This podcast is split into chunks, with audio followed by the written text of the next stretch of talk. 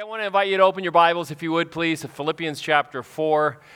And if you don't have a Bible with you, you can grab one of the Bibles from the seat rack in front of you. If there is a seat rack in front of you, there's so many people in the front row. Sorry, no, no Bibles for you. Um, and if you're using a smartphone or tablet device, uh, we have uh, we're using the N I V, the New International Version. So um, uh, we can take a look at that. We are in a series on learning contentment in a discontented world. If that doesn't sound to you like something that uh, you really want to strive for, I hope before the sermon's over that you'll see that actually that's a really, really good thing. And um, I just want to tell you a couple of things. Uh, one is that, uh, oh, in the seat rack, by the way, that's the page number if you're having trouble finding it. If you're new with us, hopefully you got a New Here brochure when you came in. And on the inside of the New Here brochure is a sermon application guide. You can pick those up every week on the way in on the kiosks. But there's uh, room for notes there, and uh, there's some reflection questions. And we use those reflection questions in our small groups and most of our small groups. And the reason is, is because we want to bring the story of God to life. And that means not just in here, but to, to our everyday life. So it's not just about information. It's about growing to know God better and letting that impact Our, our daily lives. All right, we're going to pray a prayer where we ask God to speak to us through His Spirit, and uh, at the same time, we're going to pray for uh, needs within um, our our world and our life as a community. And um, I don't know why this thing's not working right. All right, we can pray for that too. Yeah, thank you. All right, uh, this prayer is based on Jeremiah chapter thirty-three, so please join me in prayer. Heavenly Father, you are the creator of all things. You formed the earth and everything in it. You are Lord over all things, and yet you are mindful of us. You want us to know you. You've asked us to call to you, and you've told us that you will answer us. All wisdom is found in you. Thank you for the truth of your word. Through your Holy Spirit, show us what we don't know that we need to know and reveal the things that we need to see.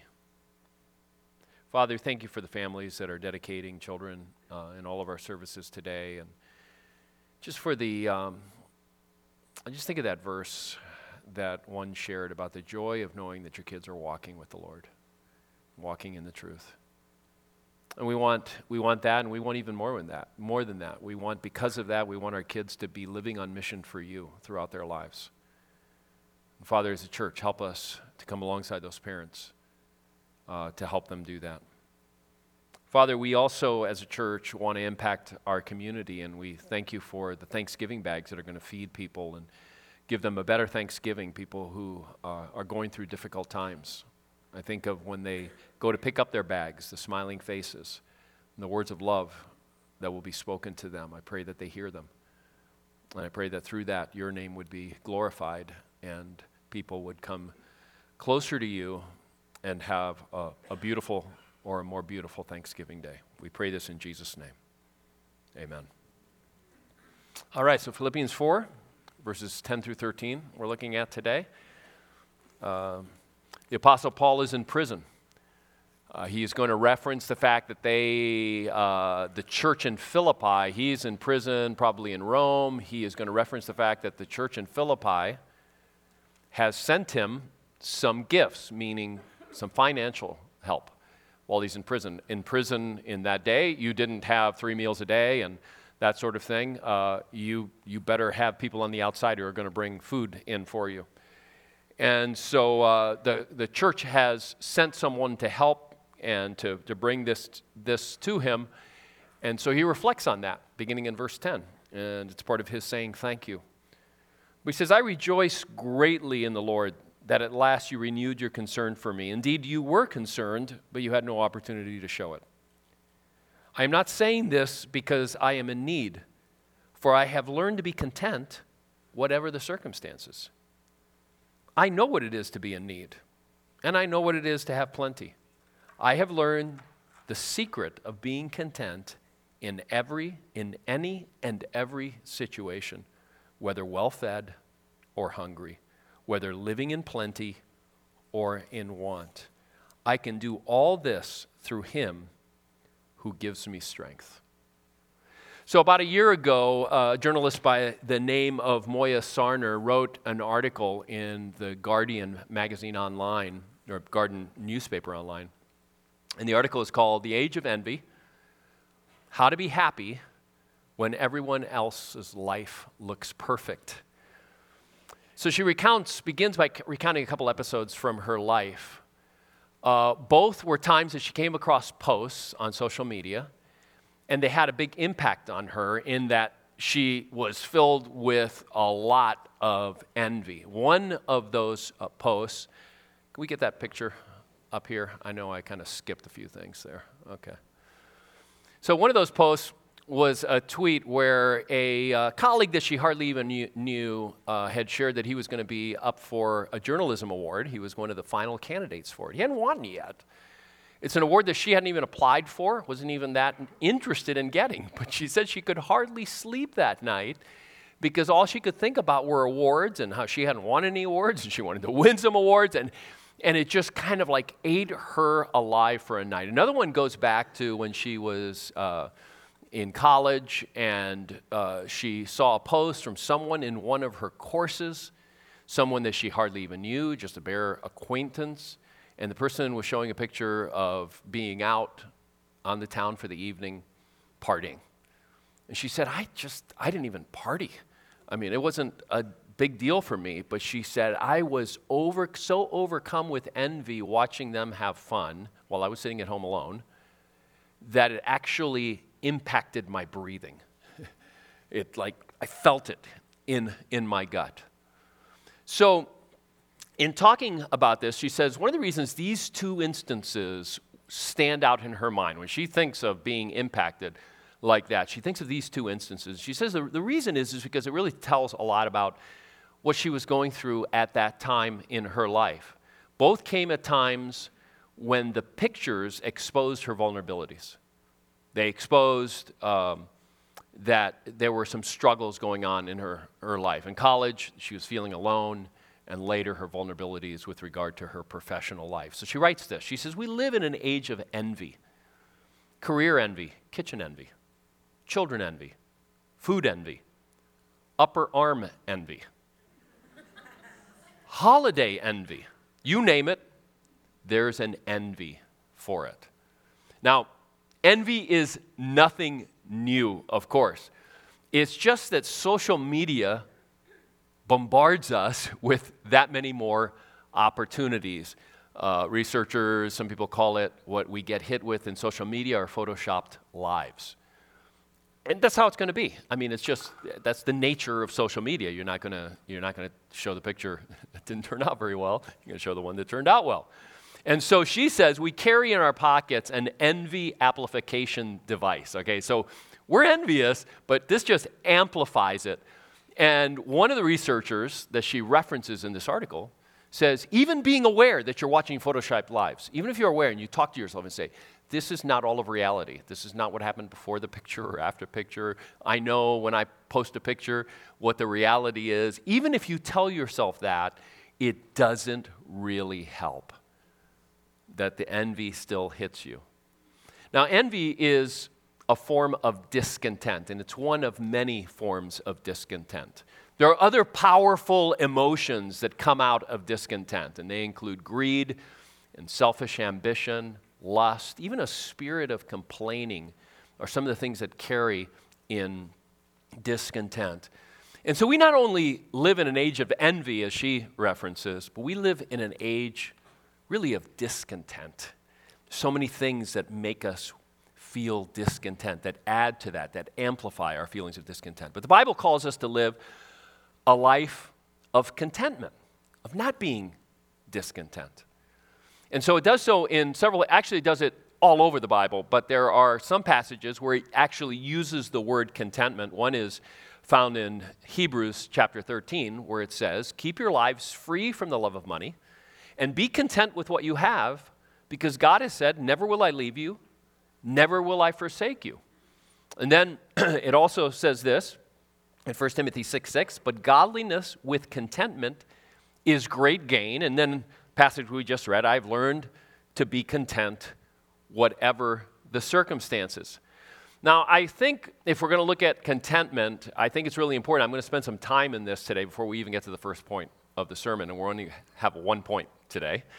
Um, but uh, before I get there, I really think it's important to talk about what contentment is not, because it's not like uh, if you, you know, read through, um, you know, Wired magazine, Forbes magazine, or any kind of those, you know, that are going to be on business and leadership and those kinds of things. Uh, it's not like you're going to come across articles that say, hey, you really ought to go after contentment. uh, contentment doesn't sound like something that maybe we should go after. Contentment, though, is not about lacking ambition. We get that idea, but it's not about lacking ambition. It's not about lacking initiative. It's not about setting our sights really low, or when setting goals, setting them really low so we can achieve them, or not having any goals at all in life. It's not about settling for less. Now, we may have that idea. Uh, you may have seen the commercials that are out there. A T and T has a whole series of commercials, and you can see all of them if you go to YouTube, of course. Uh, but they the they are the what uh, there's this phrase that they use: "Just okay is not okay." So here's here's one of them. Hey, hey, how you doing, uh, Phil? Are you guys good with breaks? We're okay. Just okay. We got a saying here: the breaks don't stop it, something will. That's not a real saying. It is around here. I wrote it. Just okay is not okay. All right. That's not what contentment is about. All right. There is, um, there are things that are truly important in life, and in those things, we ought to seek excellence in those things. Uh, there's also in the Bible, uh, very obviously, a holy discontent, a holy discontent that God wants us to have in our own hearts, a holy discontent over things that are wrong about our world that we could do something about, and the things that are even wrong about us that God wants to work on and bring change and transform- transformation in our lives. So to understand this, this, this balance between contentment and ambition, or contentment and initiative, I think can be really illustrated very well by a passage in First Corinthians seven. So I'm going to ask you to go to the left in your Bible, if you've got a paper Bible, and go to First Corinthians. It's not too far from where you are right now. And in First Corinthians chapter seven, this is also a letter by the Apostle Paul. He's writing to a series of questions as well as issues that he knows are alive and well, but not good things that are happening within the Corinthian church. One of the things throughout this whole chapter that he's dealing with in this chapter is this sense of discontent among a lot of believers. So there are some that believe that their marriage is keeping them from really being able to pursue God wholeheartedly, because they have some wrong ideas about what it means to serve God wholeheartedly. So there are people within marriage who are living as if they weren't married. They're still together, but they're living as if they weren't married, so that as to not get in the way uh, of each other. There are people who are single uh, that are thinking, if I was just married, I could really then live all out for God. And then there are people who are married, believers who are married to unbelievers, and they are thinking, this person is holding me back, and maybe I should just leave this person because this person is an unbeliever. And so for all of that, the Apostle Paul brings a principle. So if you look at verse seventeen, here's what he says. Nevertheless, each person should live as a believer in whatever situation the Lord has assigned them to, just as God has called them. This is the rule I lay down in all the churches. Now that sounds pretty... You know, like, this is it. There are no exceptions. But there's an asterisk on this. He's going to give it to us in just a moment. It's, it's not like, hey, this is the rule, and you don't change anything. You just stay with where you are, because God assigned that to you, and God gave that to you. So he applies the principle to circumcision, and that's a whole larger issue. But then he applies it to slaves and to slavery. Many in that church were slaves, and many of them wanted to get out of slavery. And this is what he writes. Look at verse twenty-one. Were you a slave when you were called? And by called, he's saying, at the moment that you came into a relationship with God, did you become a Christian? Were you a slave when you were called? Don't let it trouble you, although if you can gain your freedom, do so. All right, so there is an exception. It's not going to be the only exception. In other words, It doesn't mean lacking initiative. Um, notice what he says next, verse twenty-two. For the one who is a slave when called to faith in the Lord is the Lord's freed person. Similarly, the one who is free when called is Christ's slave. You were bought at a price. Do not become slaves of human beings. Brothers and sisters, each person, as responsible to God, should remain in the situation they were in when God called them. Unless, because he's just said it, unless you can get out of your situation. And you're and it's legitimate for you to get out of your situation, and you do it in a legitimate way. Okay, so he gave us the exception that gives us another principle to put with this one. But what he's saying is he knows there are people in that church who can't get out of their slavery. They um, want to buy themselves out, and you could do that in that day. You could buy yourself out of slavery, but there were some people that were not ever going to be able to, and there were people that were not going to be able to for several years. And he's saying, look, this is where God has you, and you can live for God. You're, you're not ultimately, that person is not your master. God is your master. Jesus is your master. Live for Jesus right now. And likewise, if you're free, don't think that you have, you're like, you're free to do anything. No, you are, you belong to Christ, and he's, he's a great master. So when the Bible talks about contentment, don't think that it means you can't change anything, take any initiative, that it means being a slacker, or no goals, you know, none of that sort of thing. Here's another thing when we talk about contentment to keep in mind throughout this series.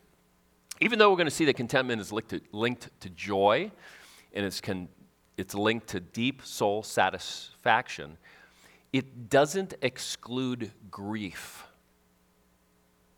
Contentment doesn't exclude sorrow. Contentment doesn't mean that we are above our circumstances. I think a lot of people think, as a Christian, I should be above my circumstances. No, the Bible does not call us to be above our circumstances. Again, to illustrate this, let me give you an example from Philippians, the book that we're in. So get back to Philippians, but go to chapter two. So back to the right, chapter two. So the passage in chapter four is one of the most important passages, and it's kind of the theme for our whole series, because Paul says, I learned to be content. And it's not just about when I didn't have. I learned to be content when I did have. And I think we all know that you can have a lot and still feel a sense, a deep sense of discontent in your life. So Paul is in prison. He finds contentment. He's trying to make the point, I find contentment in situations like this. The outward circumstances of my life do not steal my joy. The outward circumstances of my life do not steal my sense of deep satisfaction. But earlier in the letter, in chapter two, verse twenty-five, listen to what he says. But I think it's necessary, verse twenty-five, but I think it's necessary to send back to you Epaphroditus, my brother, co-worker, and fellow soldier, who is also your messenger, whom you sent to take care of my needs, all right? This is the guy that brought the gift. For he longs for all of you and is distressed because you heard he was ill. Indeed, he was ill and almost died. But God had mercy on him, and not on him only, but also on me, to spare me sorrow upon sorrow. What's he saying here?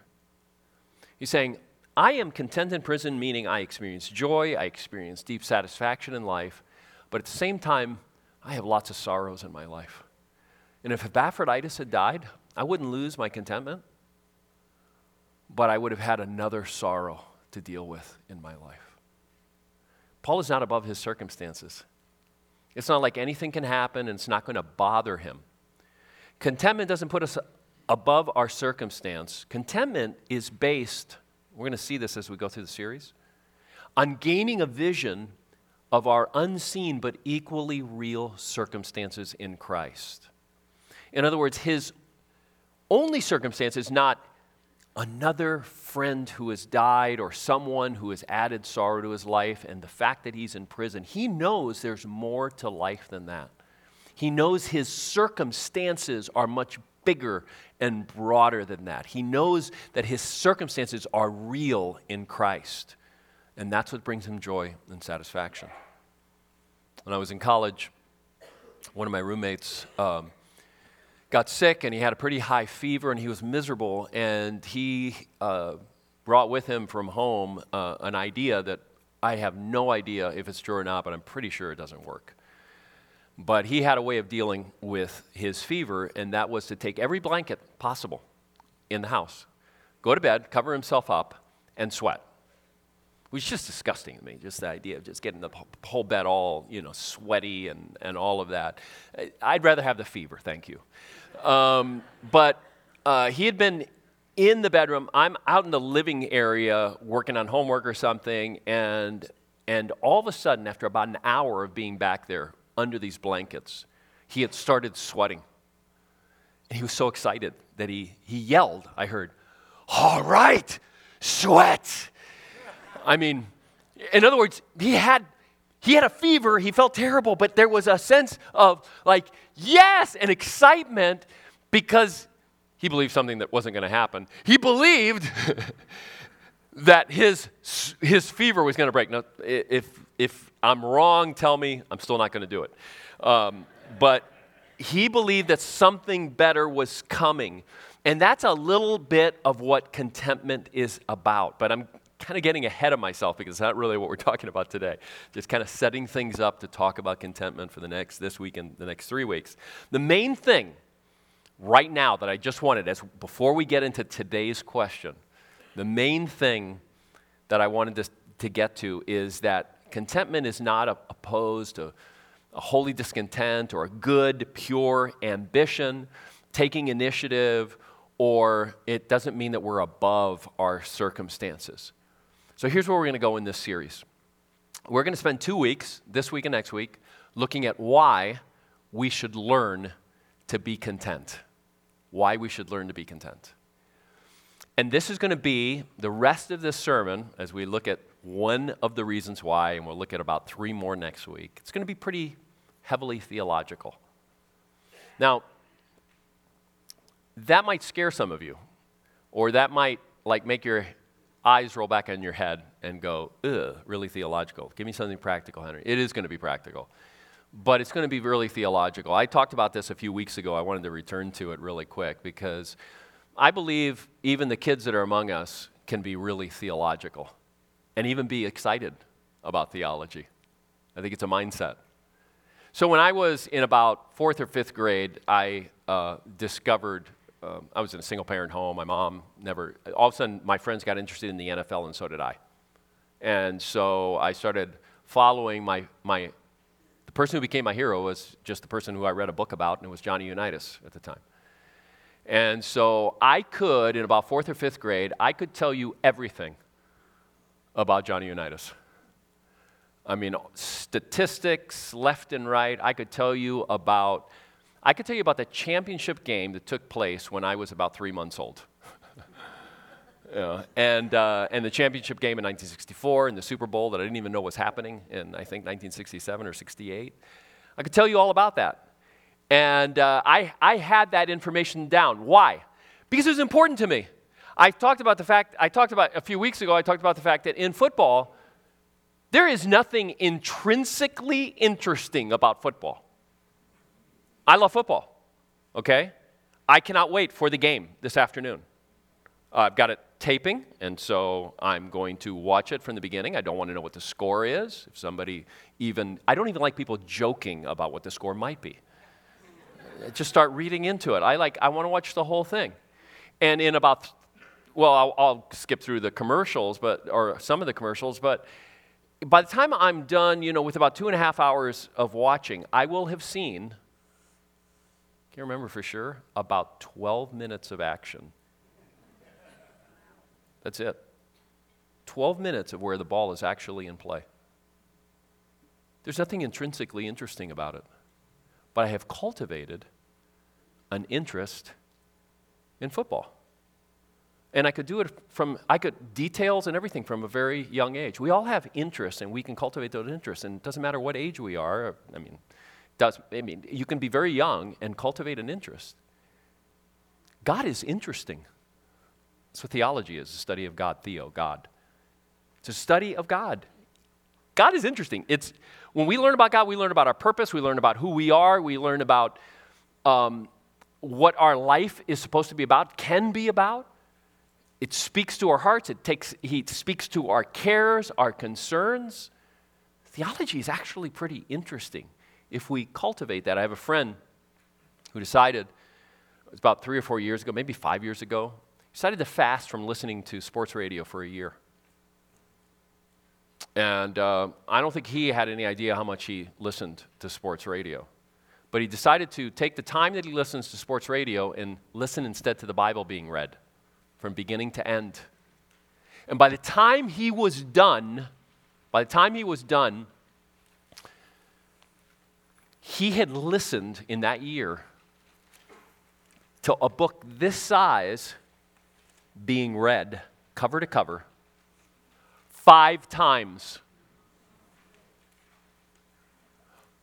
Okay, I'm not saying listening to sports radio is bad or anything like that, but what was he cultivating in his life?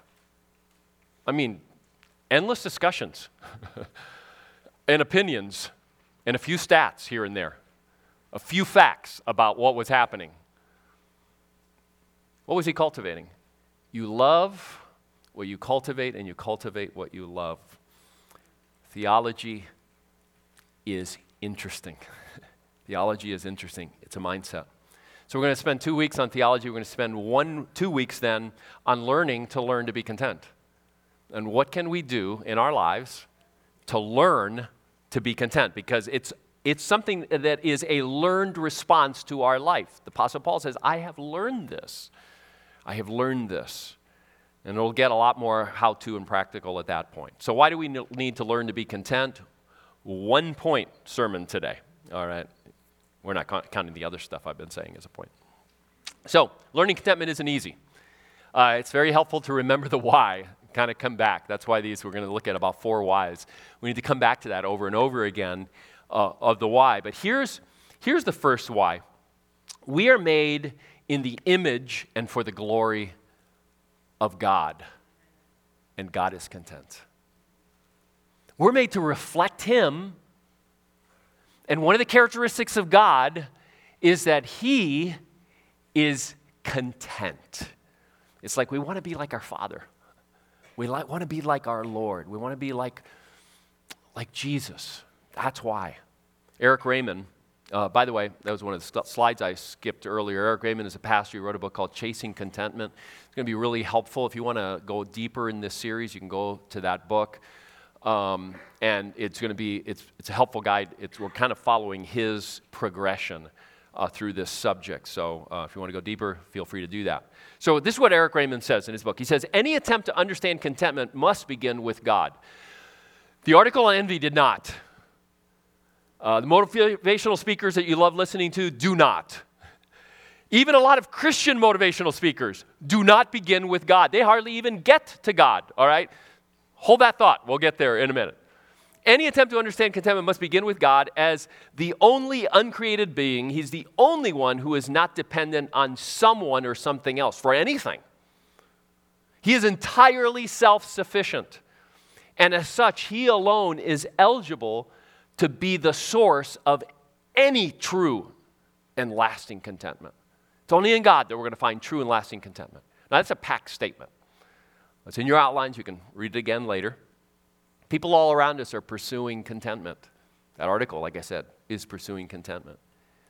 But the problem with most attempts pursuing contentment, they can only take you so far. It's not that they don't have great ideas. That article had some great ideas. But they can only take you so far because ultimately the way of dealing with contentment is to go deeper into ourselves. That's what it usually is. In fact, you can put up the next slide. I kind of slid into that one.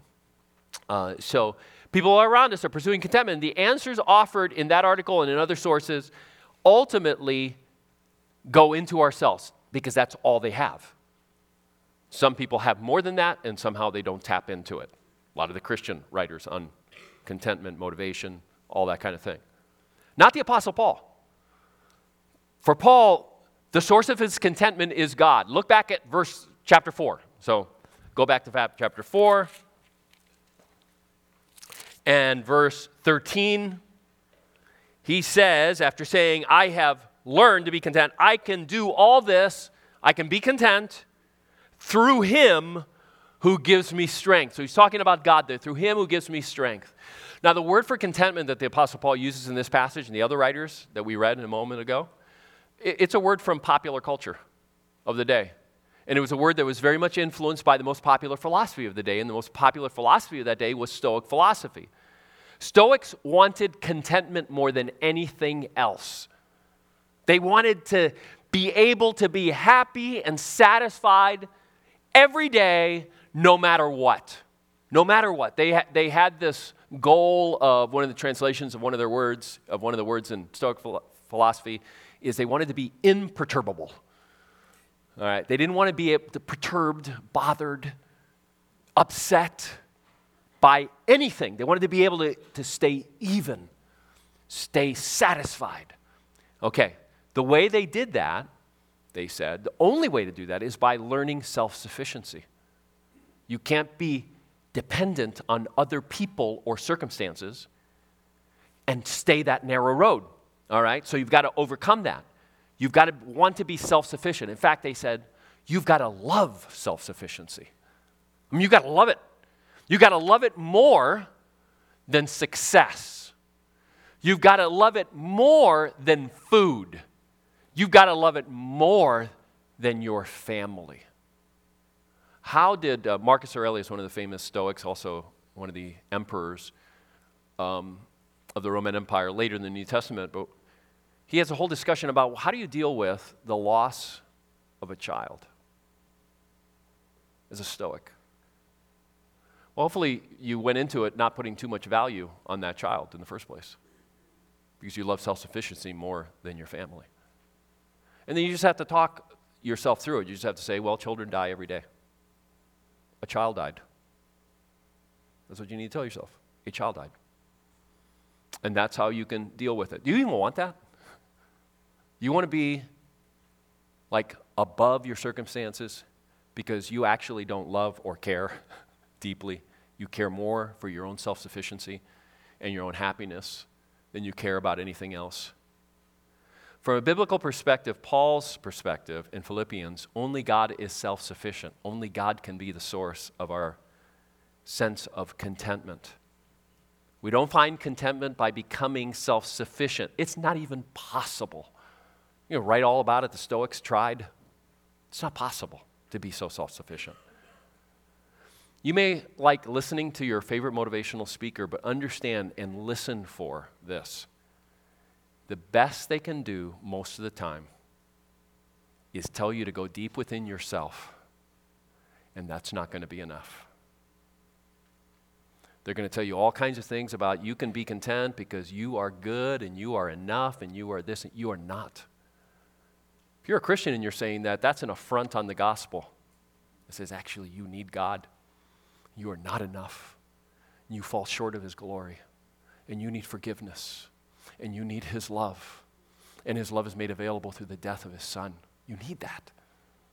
You are not enough. So they can only go so far. Listen for it. Listen how far they get. It's not that, again, I'm not saying don't listen to them. Just recognize they can't take you far enough. But since we're made in God's image, doesn't it mean that we too should be self-sufficient, you might say? God is self-sufficient. We're made in his image. And the answer is no. The reality is that to think that means we don't understand what it means to be made in God's image, and we don't understand the nature of God's self-sufficiency. So I want to talk about these two things really quickly. So what does it mean to be made in God's image? Well, to be made in God's image means that we've been made to reflect God, but there are things about God that we can reflect, and there are other things that we can't reflect. I mean, that's a given. Because made in God's image doesn't mean we were made to be gods. We're humans. And so, on the one hand, there are things that we can reflect about God. The Bible tells us we can reflect his love. We can be loving. Reflect his love by being loving. But God is also all-knowing. We're not going to reflect that. All right, so there's there's there's there's things about God's character that we can do and things that we can't be. All right, so being made in God's image. The nature of God's self-sufficient, we think of self-sufficient God as being this alone and okay with it for all of eternity type of God. And that's not the picture that the Bible gives. If you've taken the story of God experience, you might remember this from week one. It's a quote from C S Lewis where he talks about the Trinity. He talks about that God is not alone for all of eternity, but God is one but three persons. And so he says this, in Christianity, God is not an impersonal thing, which you would have to be to be alone for all of eternity and be okay with that. In Christianity, God is not an important, an impersonal thing, nor a static thing, not even just one person, but a dynamic, pulsating activity, a life, a kind of drama, almost, if you will not think me irreverent, a kind of dance. God is one, but there are three persons in God in fellowship with each other for all of eternity. The idea of a dance is this give and take type picture that he gives there, which actually describes a big, gigantic aspect of what it means to glorify God. See, within God himself are the three persons glorifying one another. What does that mean to glorify God? Glorifying within himself. It means delighting. We glorify God when we delight in him. We're like, ah, oh, like we delight in our favorite team or a musical piece that we love or watching our children do something. When we delight in God, we're glorifying God. God in himself is this dance and delight of the Father, Son, and Spirit. And he invites humanity into that dance. That's what he created us for. That's Genesis one and two. He invites us into the dance, not to be gods, but to have that give and take, beautiful relationship and fellowship with each other. Not self-sufficient, but completely dependent on God. That's what we were created for. But that's, that's what we were made for. But instead of seeking our contentment in God, and our delight in God, what we did was we began to look at the things that God had made and seek our delight in those things as if they were the final thing. Turn away from God and make the ultimate thing the things that God created. Make that the end goal. Make that the thing that makes me ultimately happy. And so the Apostle Paul in Romans chapter one and verse twenty-five, this is what he says. He says, people, exchanged the truth about God for a lie, and worshiped and served created things rather than the Creator, who is forever praised. That's what we did, and that's what we continue to do. Genesis three explains what happened. And what happened in Genesis three happens every single day in our lives. What he's talking about here, the Apostle Paul, he's talking about how we make a habit of elevating things and demoting God. We elevate things. Things were made for our enjoyment, good things. But we have a, a tendency to elevate those things and demote God. And the result is devastating to our lives and devastating to our relationships. The results are envy, greed, selfish ambition, lusts, a spirit of complaining. They eat us alive. They devastate us. We're going to look at three more reasons, at least three more reasons next week, why it's important to why it's important to learn to be content. But this is where it starts. It's important because God is content, and we are made in his image, and we're made to reflect that same contentment. And it's only in God that we will find contentment, that joy, that satisfaction that can go through whatever circumstances we're in. God is all about renewing his image in us. We celebrate it in communion in just a few moments. We remember that, that the Son came, God the Son came to die on the cross for our sins in our place in order that we can be reconciled to God, in order that we can be redeemed. His body was broken for us, and his body and his blood was shed for us because God wants to restore his image in us. May we be those people who are pursuing God because he has pursued us, responding to him and to his grace, and growing in contentment, reflecting his joy because we are dependent on him. Let's pray together.